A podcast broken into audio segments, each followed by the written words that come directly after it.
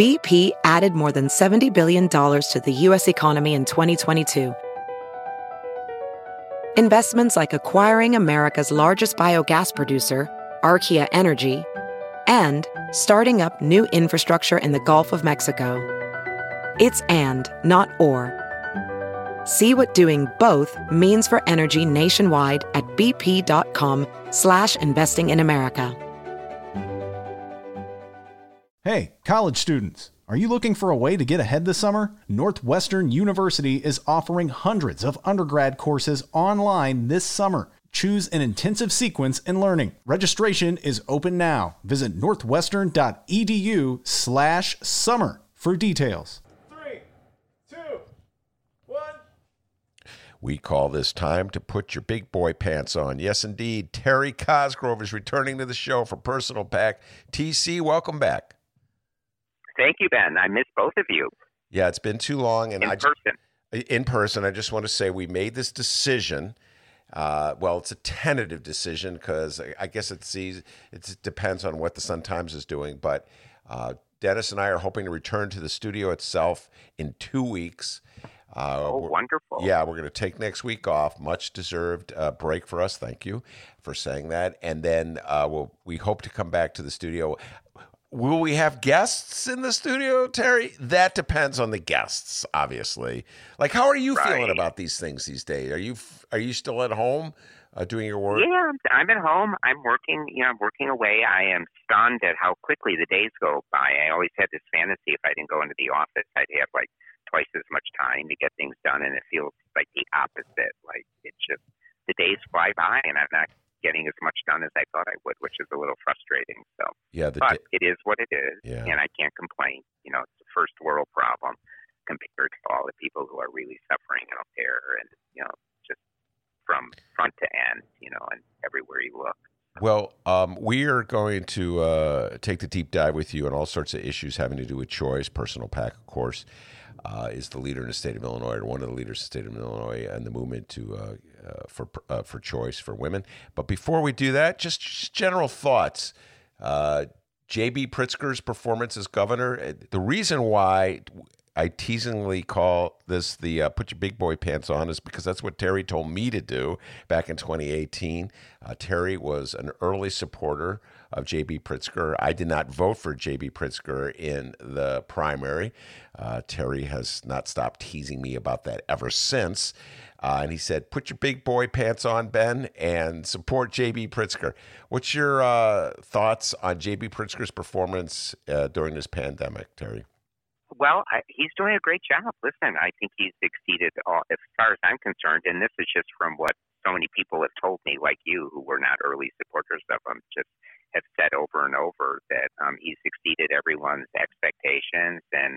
And they don't exactly say, see, you were right, but because I knew that he would be a better governor than Bruce Rauner. There was no doubt about that, but especially on choice.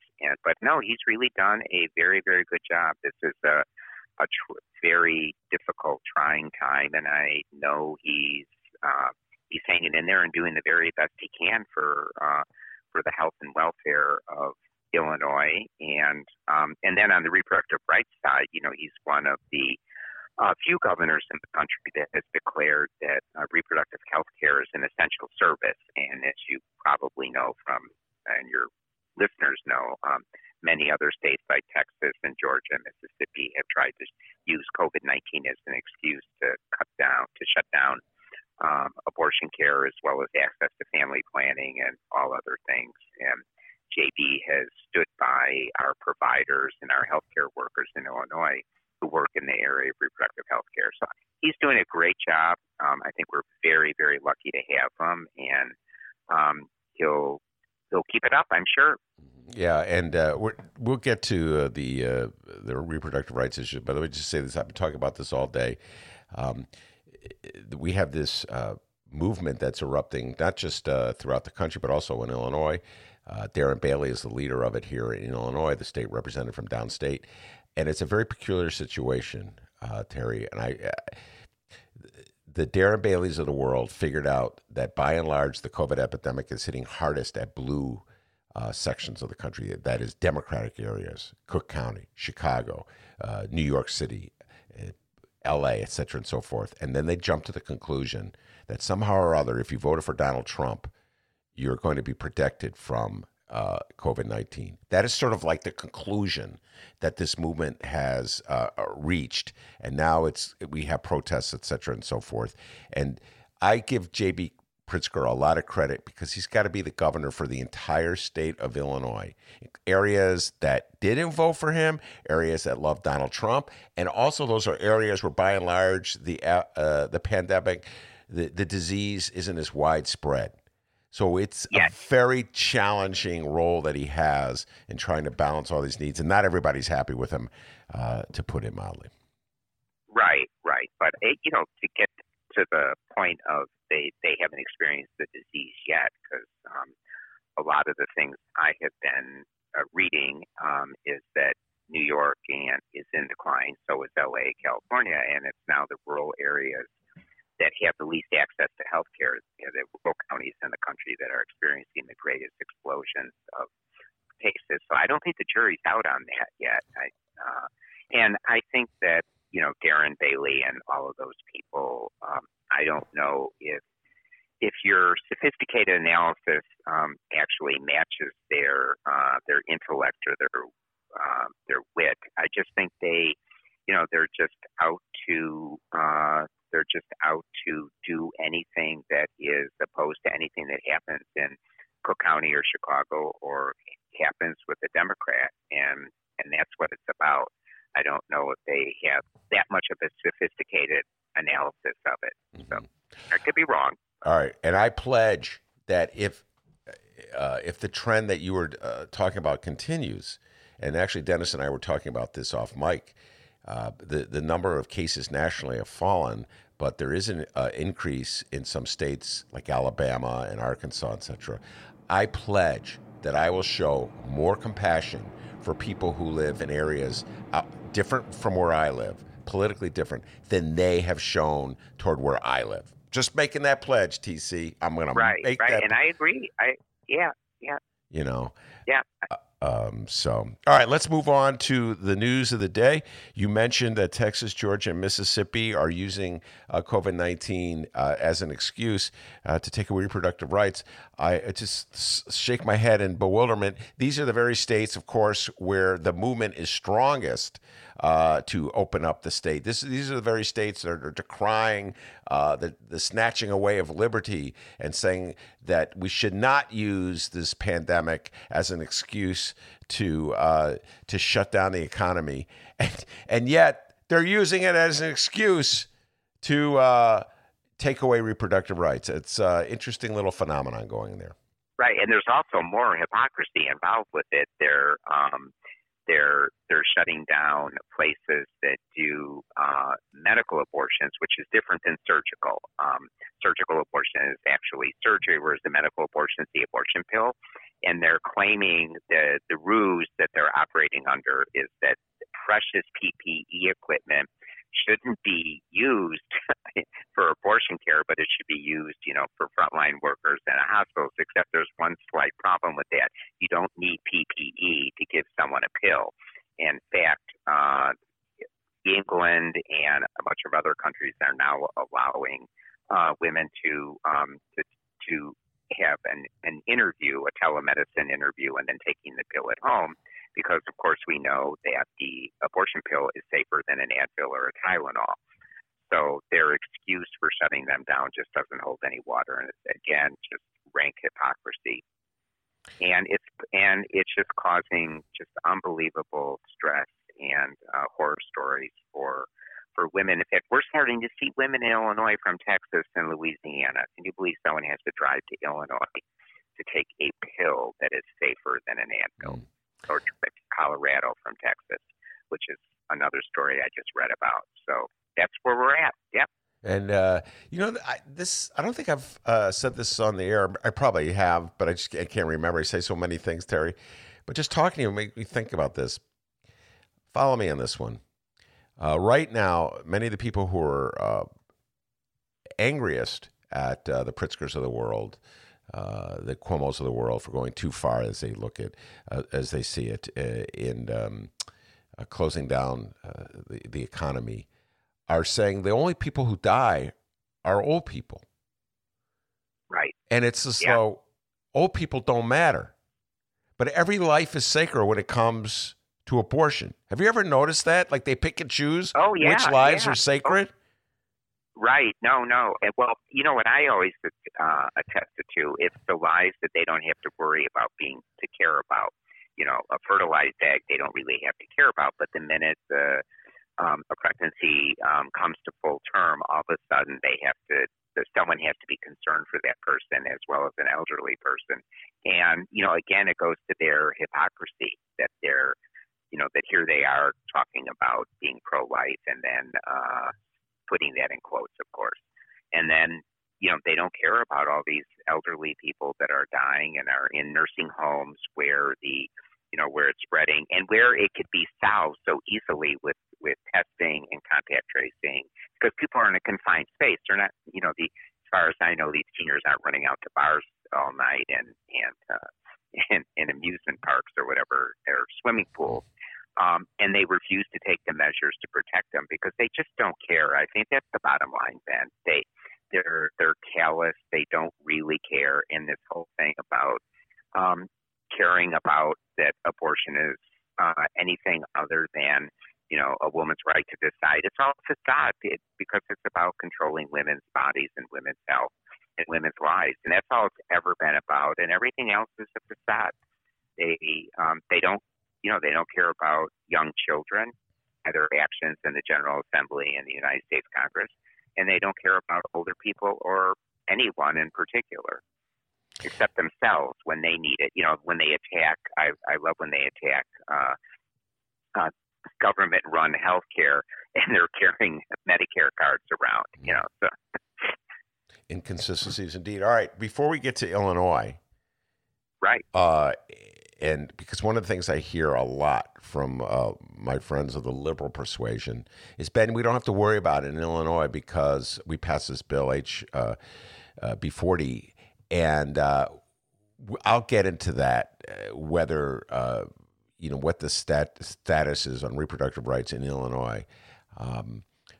Let's talk about nationally. There's a couple of cases that we should know about that are making their way to the Supreme Court that could really undercut reproductive rights. Talk about them, Terry. Well, the case that the court's going to decide prior to June 30th is June Medical Services versus G, which is a case out of Louisiana. And in fact, the reason why I think we're so pessimistic about it, it's the exact same case that almost word for word that was heard out of Texas 2 years ago. And then Anton Scalia passed away and it was a 4-4 decision. So the law was not enforced, and now it's back again in front of this newly constituted Supreme Court. And generally, the court doesn't take up cases, issues that they've already decided, but the fact that they're taking this up does not. But this case is so much more onerous than even the Texas case because it has several other stipulations in it. Like, for example, it allows a doctor to sue on behalf of his patients. And what this case does, if the court decides to go along with this argument, takes away that right, which means that the only case that can be brought before the court would be by an individual woman who is harmed and not as a class action on behalf of all women. I mean, it has so many horrible implications in it, as well as the basically what the court will do. And it really doesn't matter how the anti-choice U.S. Supreme Court justices or the media parses all of this. What this case is going to do is going to open the door to the 50 state legislatures to enact any kind of anti-abortion restriction they want. That's really what it comes down to. So we can talk about all the details of the case that we want, but that's going to be the end result in the next few weeks. And then we're going to see thousands of anti-abortion restrictions that will basically leave most of the United States as a complete desert for reproductive health care, abortion care, and there will only be a few states in the country on both coasts, and then possibly Illinois in the middle of the country where abortion will be legal and accessible. And already Hope Clinic in Granite City, Illinois, 50% of their patients are from out of state, from Missouri, who only has one provider, from Kentucky, from Tennessee, and Indiana, and sorry about that, and other places. And close to a quarter of the 25% of the women coming to Illinois that are seeing providers in Illinois are from Indiana and other states around us, Iowa, Wisconsin. So, and the other thing that I think is important for people to understand, for low-income women, for rural women and young women, they've already been living in a post-Roe era for the most part, because in so many states, the restrictions that the court is already found to be legal and to be enforceable are already denying millions of women access to reproductive health care. I mean, only 80% of the counties in the United States do not have a single abortion provider, 80% of the counties in the United States. So if we've passed the, I keep saying we're in the post-Roe era already for the most part, and this case is going to solidify it and just blow open the door for additional restrictions. And so it's coming before the Supreme Court, and the big difference now from the Texas case, as you were pointing out, is that Brett Kavanaugh is on the court. So yeah, it would seem like there's, and Brett Kavanaugh, of course, and Neil and Gorsuch are two Trump appointees, and they pretty much do whatever Trump tells them. So follow me on this, Terry. Unless someone flips, it should pass 5-4. Those restrictions should be approved by the Supreme Court. Am I missing something here? Do you think there's political... No, not at all. You have it, because the original case was 4-4, and Kennedy was one of the people that was the justice that was on our side. And so, and now that Kennedy's gone, it's a done deal. Yeah. Now, Roberts might try to parse it a little, which is what I said. No matter how the Supreme Court tries to parse the decision, or the press reads what they do, the reality is going to be the fact that they even took this case to begin with, when it was already decided 2 years ago. This is unprecedented that a court would take on an almost identical case that had already decided and bring it up again, means that Roberts and the right-wing justices on the court already know what they're going to do with it. What do you mean by parse it? What do you mean by that? Explain. Well, they're going to say, here's what they're going to say. I can tell you right now, you don't even have to read a newspaper or go on the Ben Jarosky show to hear this, because I'm going to tell you right now what they're going to say. Well, you have to go to the Ben Jarosky show to hear what you're about to say, so go ahead. Yeah, well, no, again, you're not going to have to go on the Ben Jarosky show after the decision, because I'm telling you what they're going to say right now. They're going to say, we didn't overturn Roe v. Wade. What we decided is, because the issue is so controversial, we believe it's in the best interest of the 50 states to decide what their policies are when it comes to abortion. Guess what? That's exactly what the law was prior to Roe v. Wade. On January 21st, 1973, the day before Roe was decided, that was exactly the law of the land. So just look for that language in there, because that's going to signal to the state legislatures, you can go ahead, you can pass any restriction you want. You can say that life begins at 1 minute at conception. You can say that an abortion provider that gives a woman a pill that's safer than a Tylenol or an Advil, you need to have a full-blown surgical operating room, like you would do open-heart surgery or brain surgery, for the safest medical procedure on the planet. They're going to say that 48-hour waiting periods, 72-hour waiting periods, that you have to have hospital privileges at a hospital within 30 miles, even though the Ohio law says that you have to have hospital privileges within 30 miles, but says any that no hospital in Ohio can offer an abortion doctor hospital privileges. So all of that's going to be legal. So, which means that there won't be any place that a doctor or an abortion provider will be able to operate. There's no space because all of these laws will be into effect and there'll be criminal penalties attached to all of it. So by parsing it this way, it would seem to me that what John Roberts is trying to do is to take an issue or to neutralize the issue for the election. And I always work from the assumption that the John Roberts is a very political justice and that he's looking out as much as he can for the best interest of the Republican Party. And so he won't be as nutty or right-wing as, to say, Kavanaugh, who was just an extreme Republican. He was a political operative for Ken Starr, so nothing's changed with him. Right.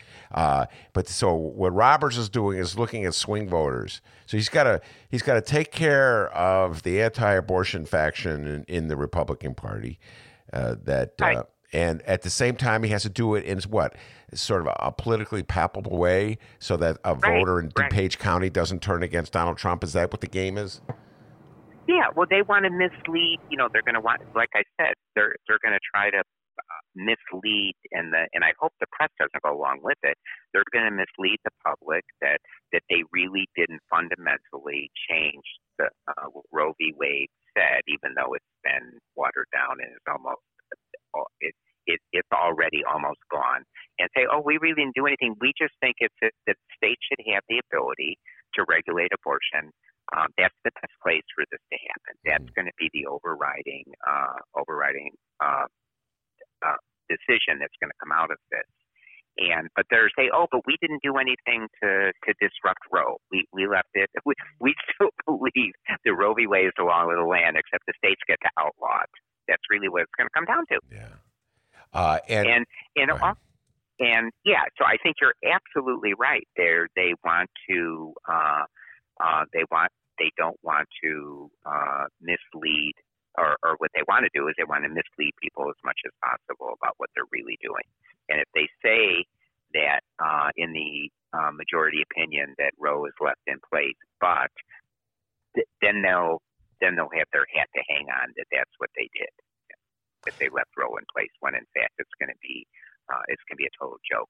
And so how do you think this is going to play in this 2020 election? Because follow me, in 2016, it was not the pivotal issue that propelled Hillary Clinton over the top in Michigan, Wisconsin, and Pennsylvania, which would have given her the electoral vote she needed to become the next president. I just want to remind everybody that she won the popular vote. So how do you think this nuanced slicing of the issue will play politically in this upcoming election? Well, I think the reason why they're going to want it to be nuanced is because they're afraid of how it will play with the very suburban women that you mentioned that will be part of the key coalition that Biden will need to win. But it will, I think it will alarm people. And to the extent that they get the information, let's put it that way. And so it'll be really interesting to see how the press plays this. That's what I said. No matter how the press parses this, or the justices on the court, the anti-choice justices parse it, is really going to determine what the reaction is going to be. And what can your organization do about this, Terry? I know you're mostly. Your greatest concern, of course, is Illinois politics. Can you play a role in it, or can groups like yours play a role in this and sort of spreading the word?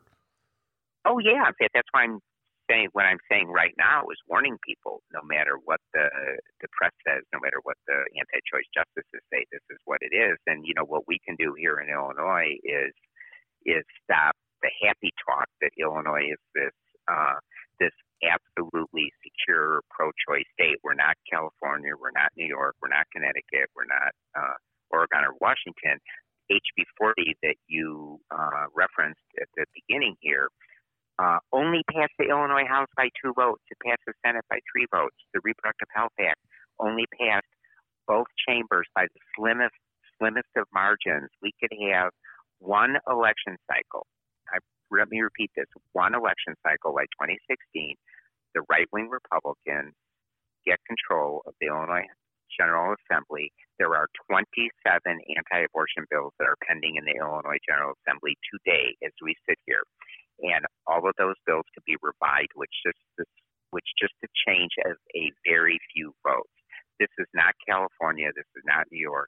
Our position as a state where reproductive rights is available is very, very tenuous, and I hope people realize that all this talk about Illinois being this solidly blue state and everything, if that's not the case in the Illinois General Assembly, we are on the margins, and also with LGBTQ rights. I mean, the bill that passed that said that schools need to teach LGBTQ history alongside other history curriculums passed with on the nose 60 votes. It takes 60 votes to pass a bill in the House. So we are right on the margins here. And the other thing I want to point out, when Roe was overturned, when they knocked the basis out of it, marriage equality and so many other privacy issues that have been decided by the court since Roe v. Wade are all subject to review then by the U.S. Supreme Court. So we could very well see a case going to the U.S. Supreme Court from a state basically attacking the legal justification for marriage equality at the federal level, using the fact that Roe is no longer the law of the land as it was originally decided, and use the same argument that marriage equality should go back to all 50 states and shouldn't be a federal issue anymore, because that's what they're going to say about abortion. So that's just one example of the other fallout from the Roe decision being vacated. Terry, I know we're going to get into this conversation as we get closer to November's election, but right. Just listening to you talk about how thin the margin is that we had in Illinois to pass HB 40. Are there some pivotal races? And again, we'll be talking more about this as we get closer to November, but are there some pivotal races you want to alert people to in the state of Illinois? Legislative races, Senate races, go ahead. Yeah, generally, I mean, first of all, in 2018, we flipped 6 anti-choice House seats to pro-choice. We passed the Reproductive Health Act with 4 votes to spare. So had we not flipped those 6 seats, we never would have passed the RHA. So that's how critical that 2018 election was. And several of them were won by a few hundred votes. So this was not an overwhelming victory. It was we won it at the margins. And so all 6 of those seats are, well, actually Mark Walker, one of them does not have an opponent. So he doesn't have a Republican opponent from Arlington Heights. So 5 of these seats are now up in the Republican. We have more anti-choice right-wing Republicans running for the Illinois General Assembly than at any time before. So let's start right there. So we have these 5 seats that we have to defend, and that's just in the House. There are a few seats in the Senate, and on top of that, so that's really the number one concern. And then after that, we are going to be on the offensive in about anywhere from 8 to 10 House races where we're actually taking on right-wing Republicans. So as a buffer in the event that, we lose any of the seats that we currently have. So without getting into specifics, because I can do that later on another show, but that's the big picture. And then, of course, go ahead. In 2022, we're going to have a governor's race, and we're going to be electing a General Assembly under an entirely newly drawn legislative and congressional map. Well, let me just take the opportunity, since you mentioned it, my favorite little rant and rail. Every time you come on the show, I go here every time. All my friends of the do-good government persuasion who are pushing for a fair map, you have no idea how much damage you're doing to the reproductive rights of women throughout this country, because you're suckers being used by the Republicans to undercut whatever gains the Democrats have gotten throughout the rest of the country. And if we're all going to get together to establish one set of rules for all states, I will happily sign on to a fair map. But if it's just fair map in areas where the Democrats win, sorry. I can't go for that. Hallelujah, Ben Jarosky. I couldn't agree with you more. You put on your big boy pants, so, and that's it. Yeah. Yeah. And what I said, you know, this fair map stuff is all fine and well. Go to Ohio and get it. Done. Start there. Or you know, or Michigan or Wisconsin. I'll send money. Yeah. Yeah. Wisconsin, Ohio, Missouri, Iowa. You know, I'll write a check. I'll make a contribution. Go there. Go get it done. If you want to do this, get it done in all the Republican states first, or do it that includes all 50 states. So that's the only way I'm in favor of it. No, I'm with you. But luckily, in Illinois, we're going to have a fair map that's going to respect the rights of minority voters. That's going to respect the rights of a lot of people, including women. And will hopefully come out of this with a stronger General Assembly than we've had in a very long time, and maybe the strongest ever. So, by the way, we're on the right path. We're all, yeah. By the way, I just want to promote our upcoming show. I'm going to have a state representative from Wisconsin, a Democrat named Greta Neubauer. She's from the Racine area, and she'll be talking about life in Wisconsin with a Republican-led state house. So if you want to sense, Illinois voters, of what life exists like in a state where Republicans rule the land, you should definitely check into my interview with Greta Neubauer. So then maybe you'll think twice about a fair map in just Democratic states as opposed to all states. You know, and I know I hate to be nice on this subject, but I do want to say there are some very well-intentioned people that are involved with it, and so I just want to be clear that that in some cases that is the case, but it's just the wrong approach. That's all. All right, TC bending over backwards to be nice. That's not like you. I know. I don't. Where did that come from? I don't know. I just Can we rewind the tape and cut that out? Yeah, we'll edit that out. No, I'm going to keep that in to haunt you with it, just to be nice. No, can you beep it? Can't you beep it like they do on TV when people swear? So, yeah, all right. Like, when has the other side been nice to us? All right. Anyway, let's move on from that. Suddenly, we're nice. Let's go to some national political talk while I've got you here. And I was telling you before you came on the show, Heather Booth was a guest a couple of weeks ago, an old friend of mine, activist, longtime activist in leftist circles, Democratic circles. And she gave a really passionate plea as a veteran. How about that? Like an old-time lefty calling on younger Bernie supporters and younger lefties to vote Democratic, vote for Joe Biden, even if they don't love Joe Biden. That was her passionate plea. I've struggled with Joe Biden, as you know, Terry. I did not vote for him in the primary. I will vote for him. I'm no doubt about that. I've definitely, if they gave me a ballot right now, I'd fill it out and just send it in for Joe Biden.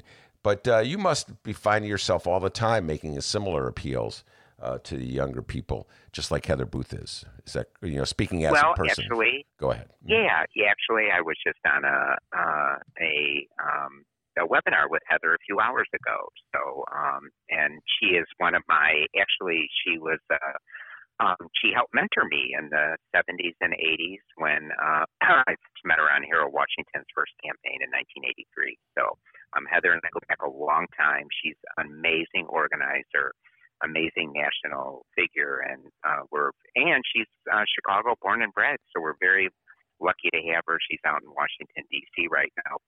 You know what I have to say, Ben? I think most people I know see what's at stake in this election, and I don't think that I haven't had to convince too many people that I've run into to support Joe Biden. But what I will say is that first of all, I remember I remember, now I'm forgetting his name, Barney Frank said the only time he ever voted for a perfect candidate was the first time he ran for office.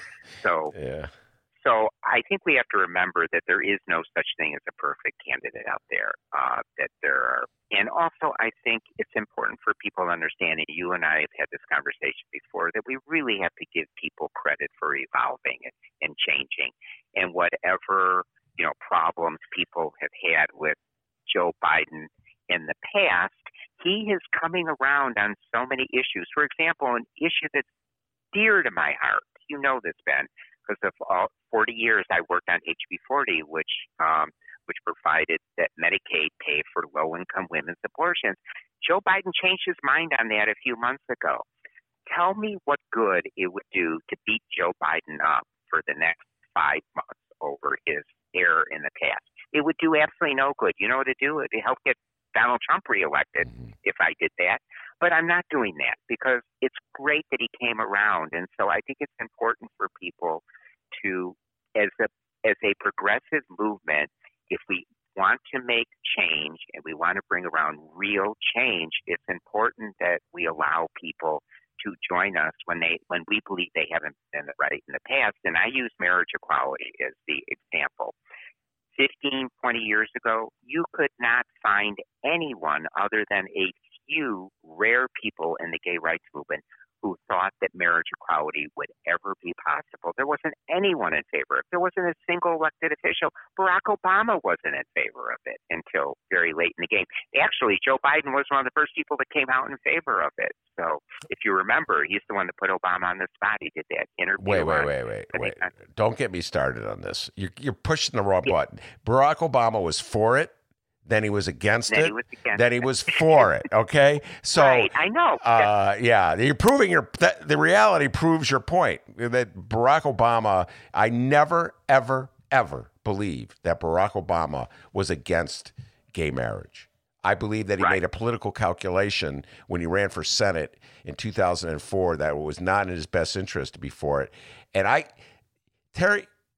This is you and I have this. Let me finish what I'm going to say. Go ahead. Let me finish, but now you can. I don't know anyone that is in my circle or anyone that wasn't always for gay marriage, according to them. Yeah. And we just never bothered to bring up a bill to do it, or we never bothered to file a lawsuit. No. So are we going to run around and hold everyone to this standard? Well, you didn't support gay marriage 10 years ago or 5 years ago. No, we're not. Let's move forward. Let's allow people to have a change of heart, have a change of mind, understand that a policy is important, whether it's Medicaid funding for low-income women's abortions, whether it's marriage, whether it's workers' rights, whatever. So that's what I think we have to look at. The lens of Joe Biden, and not that everything that he ever did was wrong and now he's good all of a sudden. I mean, he's a person of his age. He is up against the biggest existential threat to our future, our safety, our world. Let's get our act together, elect Joe Biden. He will have people in his universe that will put our government back to working for people and actually make some substantive changes that I think we all want to our healthcare system, to attacking the devastation to our climate, to workers' rights, to obviously to reproductive rights. So let's give the guy a chance. Let's get this done. We cannot reelect Donald Trump. That is the bottom line. All right, you and I see eye to eye in that. And as I say on your show all the time, that I would vote for a lobotomized flea over Donald Trump. Okay, well, I am not running for office. All right, anyway, bad joke. Okay, so let's close by doing a couple of movie reviews. And you told me something that I didn't realize. I thought I knew everything about your life. I know what high school you went to. I know what college you went to. I know where you got your start. I know when you first started bugging me about writing stories that you wanted me to write. So I know all these things about you, but I did not know until we had a conversation before the show that you had a debate with Phyllis Schlafly. And so why don't you tell our listeners about the debate, Phyllis Schlafly and who Phyllis Schlafly is. And I thought it was a delightful little story. Go ahead. Right. Okay. No, I'm glad to. Well, as some of your listeners may know, there's a series on FX and Hulu called Mrs. America.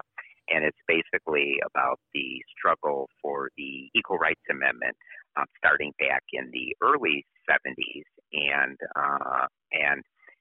the subject of the show is really one of the main characters is Phyllis Schlafly, although each segment they highlight another person such as Gloria Steinem, Bella Abzug, and others. But it's very, very Illinois-centric. Well, in the late 70s, I was chair of Illinois Men for the ERA, and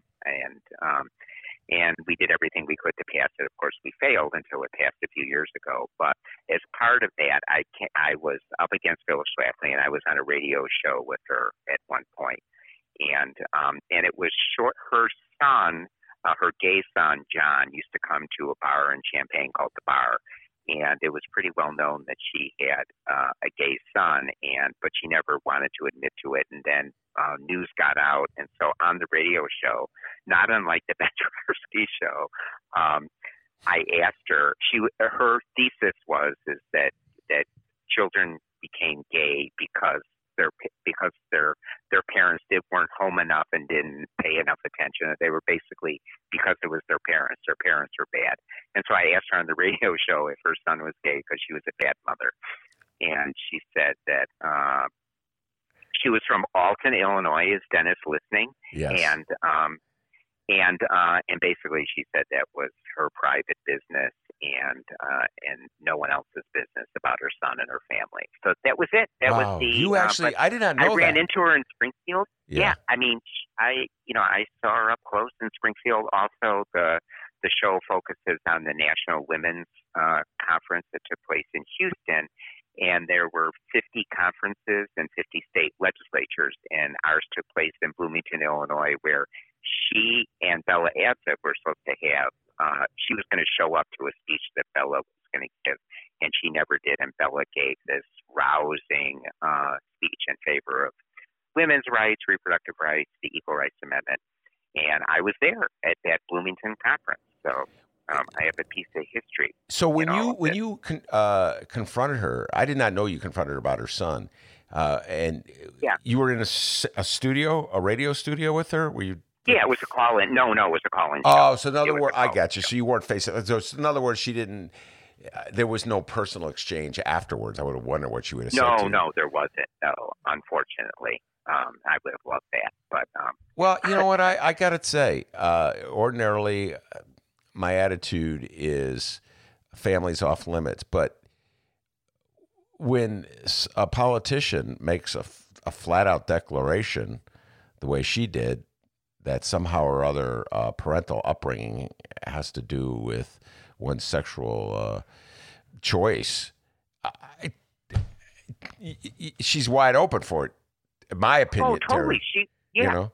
Well, she was running around saying, I mean, to be clear, as a little history lesson, you'll remember this, Ben, but, you know, which I think is hysterical now, she was walking around. I mean, her argument against the ERA basically had three pillars. Number one, women would have to serve in the military, check. Not have to, but women would be allowed to serve in the military, check. That men and women would be sharing the same bathrooms, check. And that the ERA would cause gay marriage, check. Yeah. And so the argument. Yeah, so I those like are the three check. Things. Yeah. Yeah. Yeah. Those are the three things that she argued against. But in talking about gay people and talking about parents, she was attacking my parents, saying that I turned out to be a gay man because my parents were not good parents. And I was really offended by that. And every other person I knew who she was denigrating, she wasn't just, you know, putting down LGBTQ people and advocating that we didn't have our equal rights, but she was attacking our family. And to me, that was totally unacceptable. Normally, I would agree with you, and I've always, my test has always been the hypocrisy factor. Like, there were a million rumors that flew around about Harold Washington being gay, but Harold Washington never voted against, he never spoke out against gay rights. Harold Washington could have all the privacy that he wanted, and so could other people, but people like Aaron Schock, who run around and vote against gay rights and speak out against gay rights and then live this, you know, closeted lifestyle until a few months ago when he finally, you know, came out and said what everyone already knew. So to me, that's the difference. The standard is if you want to, you know, quietly go about your life. I mean, I wish people would be honest and open. It wasn't even an issue, and I think it's less so now to a large degree than it was many years ago. But the hypocrisy is what irritates the hell out of me. Oh, yeah. No, it's funny you should mention this, and we're totally on a tangent here, but I just wrote a story for the reader about an old friend of mine who passed on not too long ago, Albert Dickens, and I knew him in the 70s. I mean, I got to meet him again not too long ago. We worked at the Sun-Times, and I did not know he was gay. And it was just such a different world in the 70s, Terry. You know, oh, yeah. I mean, it was just such a different freaking world. It's hard to even imagine it. You know what I mean? And I thought about it. It's like all the homophobic wisecracks that Albert was subjected to. You know, he worked in the sports department of the Daily News back in the 70s. I'm sure he heard stuff all the time. And he just, I mean, it's just a different world. That's right. And you know, it's how people survive. You know, I always say, I you know, I'm so hesitant to ever compare, you know, anyone's oppression up against anyone else's. I mean, why do some young gay teenagers thrive and become out there and really take control of their lives, and then another huge swath commit suicide?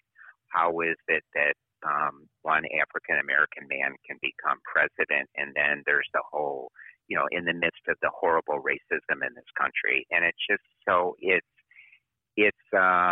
know, it's a complicated subject. I know. I mean, just on a personal level, I always survived by just being as sassy as I possibly could, and just didn't let anyone push me around. And I got my nose broken, and I filed the first lawsuit ever successfully in the United States challenging discrimination based on sexual orientation and public accommodations. You know, my partner and I were dragged out of a straight bar in Champaign for dancing together. Well, we weren't literally dragged out, but we were asked to leave and refused to, and then it's a whole long story. But that was in 1980. So I just always felt it was better to be out, and plus, I had fun.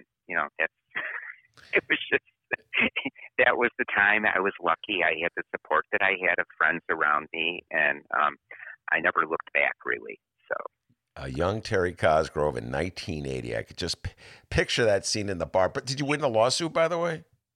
Yeah, we won the lawsuit. It was the first case ever. Yeah, it was in public accommodations. Yeah, it was. It was ground. In fact, there's a Mother Jones article about it. I should send it to you. You should send it. Find it. What that bar tender, that bar establishment will learn. You got to, when you're dealing with Terry Cosgrove, you got to put your big boy pants on. Big boy pants on. In fact, it was funny because the mayor of Champaign, her name was Joan Severance, and she was a card-carrying member of the ACLU and a Republican, and I worked on her mayoral campaign, and it was under the Champaign County Ordinance, the City of Champaign Ordinance, that we filed the lawsuit under. And part of the way why the suit was successful, and then I'll shut up about it, is I knew, and I was chair of the Urbana Human Relations Commission, so I knew all the cops in Champaign and Urbana just because I'd been there for a while and had been a political activist and, you know, just all of that. So when the two cops showed up, they said, "Terry, we really don't want to arrest you." And I said, "Well, the only way you can do that is let me pull out a piece of paper and just sign this piece of paper that says the only reason my partner Patrick and I are being asked to leave and you're want to arrest us is that we were two men dancing together, and that's the only reason." "Oh, yeah, we'll do that." So they signed. So I pulled out a legal pad that I always carry around. They signed a piece of paper. The next morning, Joan Severance walks into her office. I'm sitting on the floor in front of her locked office, and she said, "What are you doing here?" And I pulled out the piece of paper, told her the story, and she goes, "Oh, shit, I can't believe they were that stupid." Not the cops, the bar. Right, yeah. And so it was really a slam dunk of a case. It was kind of like the bed and breakfast case in Illinois that refused to do the civil union ceremony like 2 years ago from downstate Illinois, and they sent an email to the two guys saying we won't allow it because you're two men trying to have a civil union ceremony, and they went all the way to the Illinois Supreme Court. They kept on appealing it, and it was decided. You put stuff like that in writing, you don't generally win, you know. Yeah. By the way, just the vision of a card-carrying member of the ACLU being a Republican. That in itself is ancient history, okay? Card-carrying members of the ACLU being Republicans. I know. In fact, I think she was actually president of the ACLU chapter of Champaign County in the late 70s. Yeah, yeah. Well, there were, Ben, go back far enough, there used to be, at one time, there used to be sane Republicans. We won't get started on Jim Thompson and some of the others. All right, now here's what we're going to do. We're going to close out the interview, but I'm going to make a promise. I'm going to watch the documentary, AKA Jane Roe. I haven't seen it yet, and the next time we're on the show, we're going to do the deep dive on the documentary and the whole case, AKA Jane Roe. I have not seen it, but I intend to watch it, and we'll bring you on. We'll do a little more history lesson for the youngsters out there. How about that? Okay, sounds good. All right, very good. Great. Terry Cosgrove from Personal PAC. Thank you so much, T, for coming on. We'll talk to you soon. Okay, sounds great. Thank you very much. Bye.